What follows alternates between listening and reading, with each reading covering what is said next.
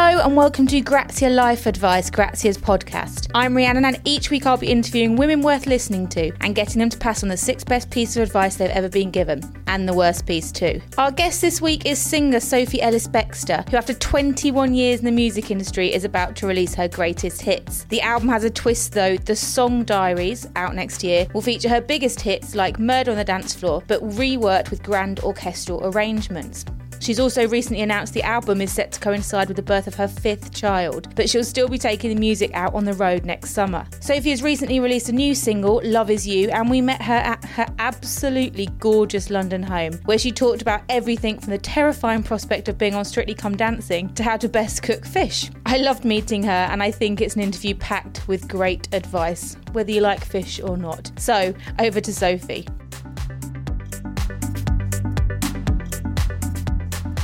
I'm here with Sophie Ellis Bextor. Hi, Sophie. Hello, how are you? Good. Thank you so much for coming on the podcast. Oh, thank you for having me. I'm really excited to hear your best advice, but I um, just want to talk to you first because you've got a bit of a busy patch coming up. You've got new album and new arrival as well. how, how, are you feeling? Are you good? um, yeah, it's definitely not many dull moments going on at the moment. Um, yeah, so I've got my, um, well, I guess it's my seventh album coming out, which is an orchestral greatest hits. Um, so I've reworked um, songs like Murder on the Dance Floor and Take Me Home and Groove Jet, but with full orchestra, mm. which has been really fun. And the single that's out at the moment is a disco song, which is kind of pulling it all together really because we're taking the orchestral album on the road but when i do it it will be half orchestral and half actual disco because we're going to have a full band as well so it's kind of old school new york disco philadelphia strings um, so I thought it'd be nice for a single to be a, a disco song. So mm. I've used mm. this song called Love Is You, which actually was the song that Groove Jet was sampled from. So right, it kind okay. of brings everything full yeah. circle.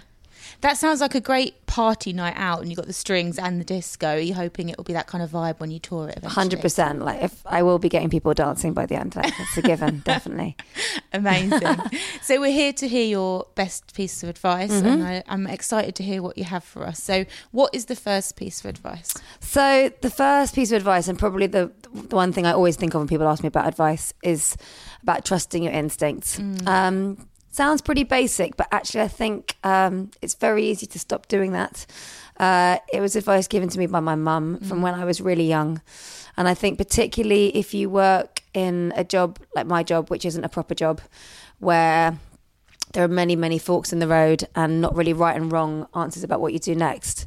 Um, it's always suited me to do the thing that's felt like I could sleep well at night. Okay. Um, and it's not necessarily the most obvious thing, it's not necessarily the easiest thing, but it's about the thing that just makes you feel good in your bones, really. Mm-hmm. Um, because everybody's got their own opinion about, um, you know, where everybody would draw the line if they've, I don't know, if, if, if you're making music and how you, what you're promoting and um, how you live your life, really. It's very easy to be judgmental. But I think um, when you work in a job like mine, which is very bespoke, mm. then so long as you've gone into it, everything feeling like your instincts are good, you can kind of live and die by what happens next. Um, and certainly that's always seen me right. Have you ever found your instincts rub up against things that maybe management and companies don't want you to do? And how yes. have you dealt with that? yeah, frequently actually. And I totally appreciate that that's frustrating because mm. everybody else has got ideas about things too. And I'm fortunate enough to have uh, lovely people around me, people I've worked with for a long, long time. Mm. And I respect the opinions of others and I kind of I'm somebody that likes to talk to everybody about advice anyway. So if I've got a dilemma, I will ask um, my husband Richard about stuff. I'll ask my mum about stuff. Obviously, my manager. Um, I've made the last few albums with a, a, musician friend of mine called Ed Harcourt. I'll probably ask Ed about stuff. I've got girlfriends I've known since school who I ask yeah. about stuff. So there's probably, if I've got something on my mind, there's probably about eight people I'll talk to. But ultimately, the decision's got to rest with me. And mm it can be hard because especially with a job like mine there's lots of things. People always assume that the right answer to everything is yes. If you get an opportunity if it's something that'll raise your profile if it's something that'll get your song heard by more people that automatically it should be a yes. But actually I came to learn quite early on the the power of saying no to stuff as well. Right. Um, just because uh, you can find yourself in a predicament which makes you just feel uneasy that you've done something that doesn't quite represent who you are and just feels a little bit once removed from mm. the version of yourself you want to be. And it's very easy to lose your de- identity, particularly at the beginning of a career, I think. Mm. So, yes, sometimes I've had uh, big discussions with management or record company about things I've not felt very comfortable about. But ultimately, it's my face on the cover of my albums, yeah. and everybody's going to assume that I'm happy with everything I'm doing. Yeah. And they're not the ones who have to answer questions about it in interviews or, t- you know, some things stick. Some things 10 years on, you're still talking about mm. it. So it's better to go into everything for the right reasons, I think. Uh, when I've spoken to people about this and trusting your gut, is it something a lot of people say that as you get a bit older, you find easier and easier to understand what you are happy with and not, or have you have you always been that way? Um, actually, I, I don't. I don't think it's that so much for me. I think because um, I think I've always been because I've had this sort of council of people around me that mm. I like to talk to. Um, I think I've always felt quite quite strong about the decisions once I've made them. Mm-hmm. Um, but I think the bit of me, the, the thing that's got easier as I got older is I'm also a people pleaser and I hate letting people down and I hate conflict mm. and I want everything to run smoothly and I hate demotivating people. So I think you just become better at how to handle situations and better at how to articulate yeah. what it is about something that makes you feel uneasy or what it is about something that excites you. Because it's not always saying no to stuff, it can be a positive thing. I mean, I remember a few years back when I had been making lots of dance records and then my fifth album was basically sort of Eastern European inspired folk album called Wanderlust. You know, that's quite a curveball. and I think I just, you get better at explaining to people why that feels like the next thing to do and taking responsibility for your choices, really. Mm. And that, that does feel really good as you get older, I think. Yeah. Realizing that, you know, it's okay to, you don't have to have someone else or something else to blame for how things turn out. It's much better if you've done it because it felt like the right thing at the time. Brilliant. Your second piece of advice, tell us. Um, so we've gone from sort of profound aspects of instincts uh, to much more practical. Um, my second bit of good advice was how to cook fish, actually. Oh, right. Um, because I love cooking and um, it is my intention that all my children will leave home being able to cook. Um, don't have to be master chefs, but just, you know, being able to make themselves something nice to eat would be good. Yes. Um, and Richard, my, my husband and I, we always, we like cooking together. And um, there's been a few things, a few people that have kind of been integral. Obviously, home life. So my mum, my stepmom, both big cooks. Mm. Um, and then I had a Nigel Slater cookbook when I first left home. And he says at the beginning of his book that he doesn't understand why people say that they can't cook. He says if you can make yourself a cup of tea, you can cook. It's basically just timing and confidence. Yeah. Um, so, yeah, when Richard and I must have been, I don't know, mid 20s, we did a a course about how to cook fish and their advice on how to cook it and how to be more confident about choosing it. Just, I think up until then, I just basically been doing a lot of that wrong. And yeah. I eat fish a lot. That's probably my favourite thing. Mm. So that's the bit of advice that helped me the most. Basically, simple is good with fish. Actually. Simple, okay. yeah. I'm I'm always like sticking a bit of foil and bung it in the oven and hope for the best. What's well, that's what delicious too. Yeah, roast roast fish is delicious. Mm. Um, but for me, I like sort of pan fried, quite quick stuff. You know, just a little bit of salt on the fish, some mm. uh, olive oil in the pan, get it really hot, and then sear it on both sides, and nice. then you can bung it in the oven if it needs to be cooked through, if it's something like sea bass or whatever. But um, I think up until then, I'd always overcooked fish. but most of it, even things like squid and stuff, actually, it's funny one with that. You either cook it for not very long at all, so yeah. it's two or three minutes, or a much slower cook. Yeah. But if you leave it somewhere in the middle, and it get that's when it gets kind of rubbery and tough. Yeah. So you see, this, these things have helped me on my way. Is food a big part of your life, or yes. is it what it is? Is it about food, or is it about who you're eating with, and, and... all of the above? Yeah, yeah um, I've eaten many lovely meals completely on my own. I've um, eaten uh, many meals with lots of people. I've yeah. cooked for many people. But even when I was at school, I used to come home in lunch break when I was sixth form and make myself something to eat at lunchtime because I like cooking, and I, I know there are loads of people out there who don't don't really get excited about it. Um, and I'm not like the world's best cook, but I think I just like the the sort of contemplative nature of preparing mm. yourself something to eat, and uh, and uh, yeah, I've just always found it quite a nice way to kind of get my thoughts in order, I guess. Totally. So um, I get very excited about meal times. Yeah, I love that. your third, what's your third piece of advice? So what is my third bit of advice? Every time I have, I go to, I have to get it off my phone because obviously I'm not the, and no advice was memorize lists. Um, oh, it's how to decorate the house actually. Okay. Um, I suppose this could be any area of surroundings, but um, I've moved home a fair amount since I left home. Um, and sometimes when you move home, you really want to put your stamp on things and quite quickly give it your flavor and your personality. But actually, I think homes and environments, and sometimes this applies to projects as well. It's good to have a, a nice balance between things you've planned and things you sort out quite quickly so that it feels like yours, but then leaving a certain amount of stuff left open so that for me, like my house has been able to tell me what it needs. And it's a constantly evolving thing. But I think when you first move, you kind of want to get everything right straight away. But actually, um, like we've been living in our home for 10 years, and I'd say it's still kind of. It's still showing me more of like actually maybe this here and this here and have you thought about this color or change that light or move that picture around just letting it evolve really it's like a constantly moving thing but but ultimately it's always your home so it's important to feel good about it I love. We're in your home now, and it's absolutely beautiful. Where do you get your inspiration from? What do you?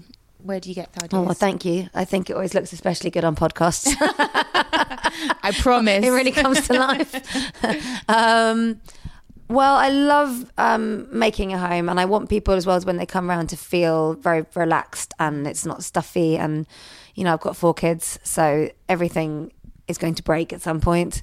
um, but I love collecting things, and at the moment with a new baby coming, I'm also kind of nesting as well. I think, and just wanting it all to be really cozy. And we're entering into autumn, and just really enjoying like time at home. We were away for a lot of the summer, and I really missed just being in my own bed and Yeah. being in my own kitchen and that kind of thing. I think more and more we're getting so obsessed with interiors. I think Mm. Instagram, everyone's obsessed with showing like their favorite corner of their flat and everything. Yeah, Is it something you've always been interested in? yeah. Um, I used to subscribe to Elle Decoration from when I was probably about nineteen. Wow. I've got piles and piles of them by my bed and ripping pages out and saving things and um yeah, I do like looking at what other people do and, and probably as well I've been very influenced by my own family homes and I had in my mum's house it's kind of similar to my taste so lots of colour, lots of ridiculous pointless knickknacks um that my eldest son seems to have inherited his room's the same. He keeps packages he likes. He keeps like, you know, little weird dolls from things. And uh, yeah, he's very similar. Um, and then my stepmom and my dad have got a very homely home as well. And she's kind of really good with interiors. So all the colours are really tasteful. And at Christmas, everything looks like a photo shoot. It's kind of incredible. I can't quite pull it off, but, but I like the idea. but I'm not precious about anything. Like, you know, everything's to be used, everything's Yeah. to live and every corner of the house has hopefully got life in it. I mm-hmm. didn't want area, any areas that kind of stay stagnant, you know. Everything's got to keep on shuffling forward. Mm. Brilliant. Your fourth piece of advice. So my fourth piece of advice, um, it's a little bit of a strange one maybe, but um, a few years back I did uh, what was the most terrifying thing I've done in my professional career, which was Strictly Come Dancing. Yeah. um, which was not something I thought I'd ever be doing. Um, and when I did the show, I'd never seen it before. So um, basically, they'd asked me to do it, and it was probably, I don't know, the third or the fourth year in a row they'd asked me about doing it. I'd always just said, why would I want to go on a program that sees if I can dance when I make dance music? Like that could really shoot Yeah. myself in the foot. and then I had a girlfriend around called Helen who I've known since I was 11. And uh, I mentioned it to her and she, her whole body language changed and she got really excited. She was like, oh my God, do you have to do it? And I thought, oh, that's funny. She, I didn't expect her to really love the show. So after that, it kind of opened my eyes to it. So I went in to do it, and then um, every week it was completely petrifying, like really exciting um, and exhilarating, but really nerve wracking. And halfway through, I said to my manager Derek, who I've worked with for I don't know, I think it's twelve years. I said to him, "Do you have any idea how scary this thing is? You know, it's absolutely petrifying what you've sort of put me up for." And he said, "But what a privilege! Like how brilliant to be, you know, so scared and then get through it."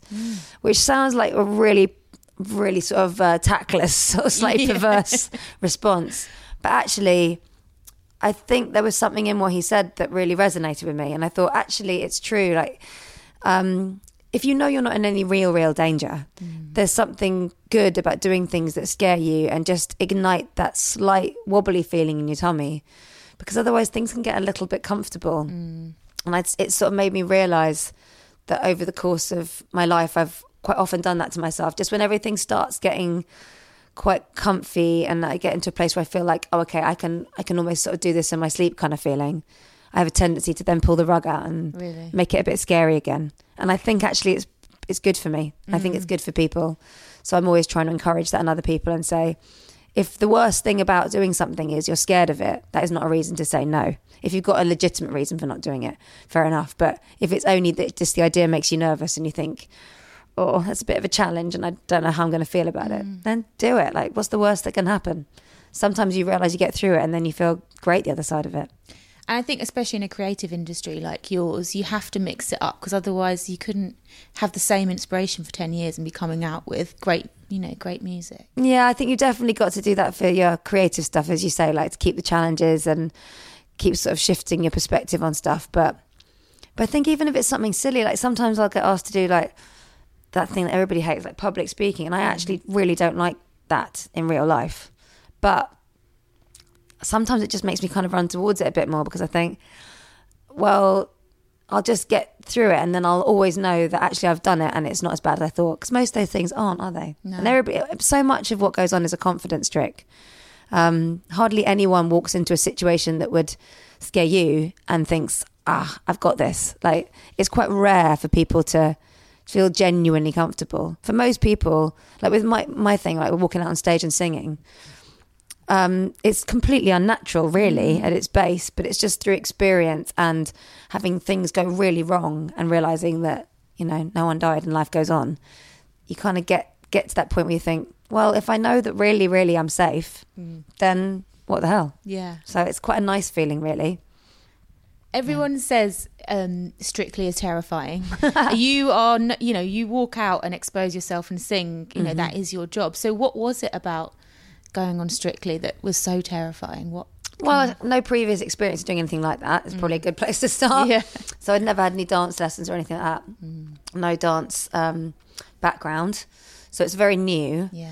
and I just don't know how if I can articulate it any better than just you've learned a brand new skill that you're not really 100% sure you're doing right or you've mm. mastered and then you have to do it live on telly in front of 12 million people Yeah. that's quite scary isn't it it is the biggest show on television. It But- really is. Yeah. but it's also lovely Yeah. and everybody's in the same boat mm. and it's fun and you're allowed to smile and laugh and enjoy yourself and you're I always found the transition of the of the show day really helpful because you're putting hair and makeup and putting this spangly outfit and suddenly like well, what are you going to do? Just go and sit around doing nothing? you're, you're dressed like that. You might as well go on a dance floor. Yeah. So it kind of allowed a slight out of body experience. And also you're preparing for it so when you get when it ultimately goes live and they're like and you know the music starts and they introduce your name on the thing um it is still the same dance you've been practicing all week Yeah. so it's not like you now got to do it but with your eyes shut or something mm. but yeah it's it, that fear of it, it being scary never really goes away because each week is a new challenge Yeah. so you'd think it's going to get easier. You think each week, like, oh, actually, I've been doing it for four weeks now. It's fine. But no, because this week is a jive, and last week you did a cha cha, and like, you know, Mm. No maybe jive is not my thing. You know? So, actually, it turned out it really wasn't. Yeah. Oh. So yeah, you just don't know. You just don't know. I'm with your friend. I think it sounds like the most exciting thing ever, but I can imagine it's Yeah. absolutely terrible. No, no, it was also a real privilege. Yeah. It was, and I loved, loved, loved learning something new. Yeah. That felt like, I mean, God, it's so amazing. It's so weird most people, I well, maybe this is more me. I don't know, but I kind of learned most stuff I know probably by the time I was about eight. Like my knowledge hasn't really Mm. g- grown that much since I was probably eighteen. Yeah. I mean, life experience, yes, but actual facts, figures, info, you know, like like if you know my, my piano playing is plateaued since I was like 14 you know? It's like there's so much in life where you go oh that that's me. That's that's the standard I'm at. Done and it's it. like well actually you don't do any lessons anymore and you're not trying to get any further so how do you know? Where so to get to my 30s and then be learning to dance hmm.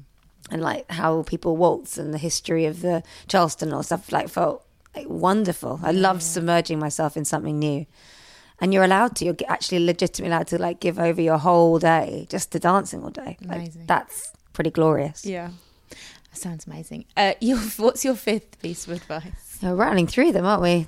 Full of good advice today. You are. Um, so the next bit of advice was given to me by someone I've worked with for a long time. She's a video director called Sophie Muller, and uh, she did um, my first ever solo video. Uh, so "Take Me Home." She did "Murder on the Dance Floor." Over the years, we've done over ten videos together. She's done videos for my last two albums and the artwork as well. So she did all the photography, and she's amazing. I trust her completely. She's got an amazing eye. We always have lots of fun together. Um, and she was she gave me a really good bit of advice. when I was like in my early twenties, especially, I was still quite young in my way of thinking, very black and white about stuff. So I like this, I don't like that, and if I liked it, it was cool, and if I didn't like it, it was naff, and you know, probably quite a typical way to be when you're young. Um, and so she might say to me, "Oh, what about this idea? Or maybe you could try this," and I'd say, "No, I don't think that sounds like a good idea," and she would say let it live before you kill it. And I thought that's a really good bit of advice because it just means that before you completely stamp something out and say, I already know the ending to this, it's not going to work, just just let something blossom a tiny bit. And then you might be surprised by the outcome. Um, and actually, again, especially in a creative field, that's a really good bit of advice, actually. And I've definitely heard myself saying that to other people. Yeah. That's when you know it's a good bit of advice. Yeah. You're like, oh, yeah, you need to hear this one. Yeah, yeah, yeah. No, it's, it stood me in good stead, I think. Do you enjoy making music videos? Is it a part of it that you like? Oh, I love making videos. I know there are some um, bands and musicians that don't like it, but I don't identify. For me, it's like you get a whole little film made for your song. Like that's Yeah. incredible. Yeah. We've had so much fun as well. I mean, I, it did help that I sort of landed on my feet um, because I have made the occasional video that's been more like pulling teeth when I've worked with some different folk. But with Sophie, we've just always had so much fun and we basically have made videos where we've thought, okay, what country would we like to go and visit?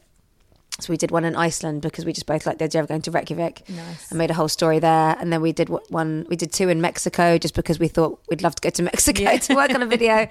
so we ended up in this place called Puerto Vallarta, shooting in Elizabeth Taylor's house. Mm, it's like, you know, Yeah. what's not to like, really? Yeah. You know, margaritas when you're having a bit of a dip in your energy levels. it's all good.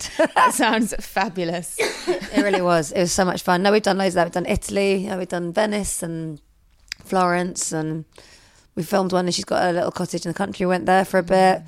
Um, yeah. Hard work, I'm sure. Well, it, the best thing is if you're working with people that are really talented and good at their job, um, and then you also happen to be really good friends with them. And Like it is honestly, like it's the best fun because everybody's got the freedom to do what they do, and you know they do it well. And then you end up just giggling and laughing and having lots of fun, and also getting this work done. So there's like a little dream team of people that I always ask for any new project, and um, I've been very fortunate that sort of ninety percent of the time I've been able to get the people that I've the first people I've wanted to ask, and especially when you're making. I mean, I'm my this is my third album that I'm bringing out on my own label, so it I'm very aware that yes, I'm an independent label, but I'm using people that are incredible. Like it's not a usual setup, um, and they do other jobs that are much more flashy, and that means that we can go and have fun, and I can just say, well it's not going to be a big flashy thing for a, a, a major label, but but you have got complete freedom. And what what mm. should we do? And then it Yeah. becomes like fun. Yeah. Amazing.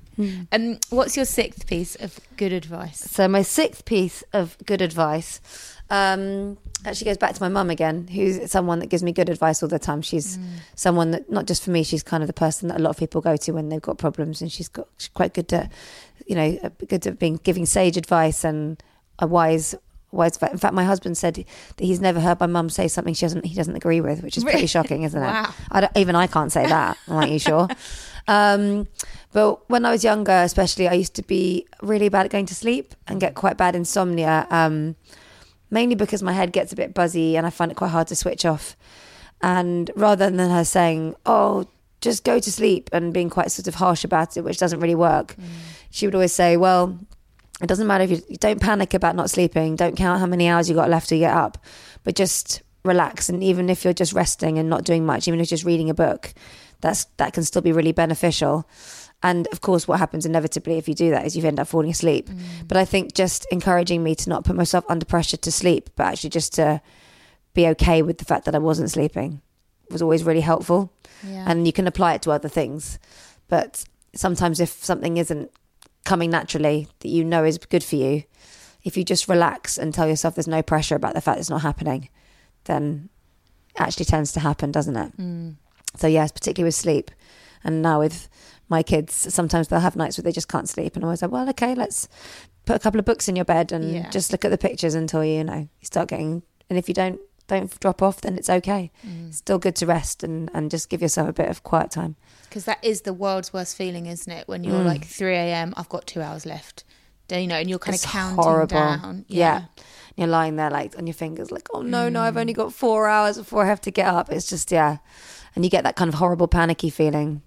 And you suddenly start thinking of all the things you got to do the next day, but now they're all under this veil of I will feel knackered. I won't do any of them well.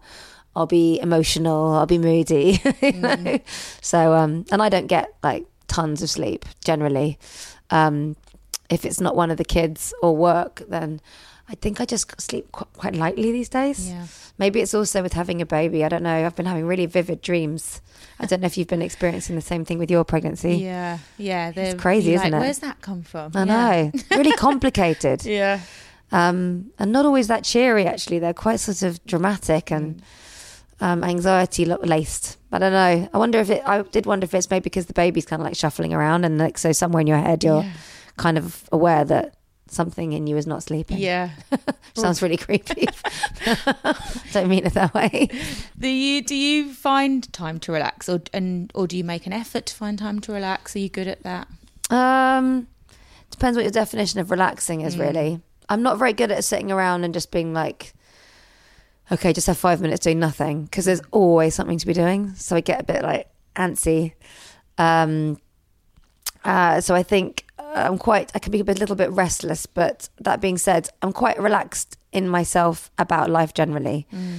And I think overall, hopefully, I deal with stress quite well. So I find more that there's just little ways to keep things buoyant and still be enjoying what I'm doing mm. and even embracing the things where there's a bit of a tipping point and you feel like everything's got a bit chaotic and there's a little bit too many thoughts in your head. Mm. Um, actual relaxing, as in running a bath or watching a whole movie or something like no not really but i'll No do it at some point that will happen maybe sometime next year No time for Netflix binges then at the moment. Mm, we try, but I I tend to fall asleep halfway through stuff. Same, yeah. Mm, no reflection on the quality of the programming. Yeah. It's just what happens to me, Yeah. and it's horrible, isn't it? Because you'll feel quite perky one minute, and then you're just like, oh no, here it comes. And it's like comes over me like a wave, and suddenly my eyes start like crossing over, and then Yeah. And then it's just the question of do I fall asleep on the sofa where it's warm and cozy and I've been sat for ages, or do I just actually get myself up to bed? in Which is the worst bit, absolutely. yeah. Yeah. So we like to finish on a piece of bad advice because people always like to give advice out, and it's not necessarily the best thing, you know. So, Yeah. what is a piece of advice that you've been given that? Well, it's a kind of a broad thing, really. It's just something I hear being praised as a good way to be and a good bit of advice, but I actually think is really overrated. Uh, it might be a bit controversial, actually, but it's um, it's being honest. I think people place so much credit on honesty and telling people to their face what you really think about stuff, and I'm like, no. the world needs things that other people don't hear said about themselves, keeping private. Thanks Yeah. um, you know, if you ever watch shows I love to watch, like Big Brother, like Celebrity Big Brother, and I'm a celebrity, get me out of here, and all this sort of thing, where you put sort of a load of people in a situation where they're confronted with strangers and have to sort of form this little society. There's always someone that will be quite rude to people and say, "Oh, that's just me. I speak as I find. You know, you like you like me or you don't like me, but uh, there's no changing me." And I just think it's so overrated to tell people to their face when you don't agree with something or you're like, I'm all for um, sticking to your ground. And if someone says something you think is offensive or fun- fundamentally inaccurate, it's totally fine to. Um, to you know correct or to have a debate all that stuff is brilliant i love all that don't shy away from being who you are or sticking true to your beliefs but if you don't like someone they don't need to know you don't like them No. and isn't it weird that when people say, I'm just honest, it's always followed by something not nice? yeah So- horrible yeah. Yeah. I just think it's so overrated. And, you know, sometimes um, someone might helpfully tell me, oh, actually, when you were out the room, this person said this about you. And I'm like, I don't need to know. Maybe No. I was being unreasonable. Maybe I did do something annoying. like, they're entitled to, like, let off steam about me. Yeah. And I, there's, in fact, probably most people, even people you adore, when you talk about them without them being in the room, you probably say things in a slightly different way to how you'd say it if they were in front of you. Even people, and you don't even realize you're doing it. So I don't, I just don't think people, I think actually that's the, it's, it's a good oil that makes society work well. Yeah. I don't think we need to dismantle that. No, there's a reason we have diplomacy. Yeah. Yes. It happens. Yeah, and tact and kindness. And it's okay to be oblivious about some things, you know, so long as it's not like hurting anyone. Um, obviously, all of this goes within a context of doing the right thing at the right time. But just as a general thing, there seems to be this wave of, oh, it's really great to tell people to their face. And it's like, nah, I'm really happy with not knowing. But not even to their face. Social media opens you up Yeah. to people saying things that they would never say to you, really. Do you That's very true. do you do much on social media or do you like to or do you kind of put out but not look at the comments and stuff? Um, no, I'm probably more of a voyeur with a lot of it. Really, I'll look through stuff. I'm quite fascinated. I always have been quite fascinated with what people feel compelled to share publicly. Um, so that's why I love reading like celebrity magazines sometimes. Really, and not not the kind of um, scoops where there's sort of pap shots, but like literally the interviews people give where they're really candid. You think, why are you telling people this stuff? I kind, I'm glad they are, but why? Yeah. and um, yeah, and so I think social media. Um, Uh, my sort of my thing with that is if there's something in you that isn't sure whether you should post something, then don't. yeah. If it, you know, and, and but sometimes it's nice to open discussion and stuff, but. I've never knowingly said anything pointed about someone else. In fact, sometimes if there's someone, a public figure that I think is really outrageous, I actually don't want to give them the benefit of having mm. worked their way into my comments. Like, you know, it's like I don't, I don't want them to know that I know they exist Yeah. I think that's really petty probably in my head this is like some tiny victory it's not but um yeah no i don't i don't think it should be about getting personal with people Mm-hmm. i don't think it's helpful and anyway if we're in a situation if once something's happening it's more about i'm more about being positive about getting momentum into making something good come out of Mm-hmm. it rather than going into sort of big slagging match really Yeah. But you're right it's emboldened people hasn't it Amazing. I've loved talking to you, Sophie. Thank you so Yeah, you much. too. Thank you so much to Sophie. I thought she was so fascinating and a great interview. For more on her upcoming album, The Song Diaries, and the tour, go to sophieellisbextor.net. If you're enjoying the podcast so far, please do subscribe, rate us, review us. It really helps spread the word. We look forward to seeing you next week for more advice from women worth listening to.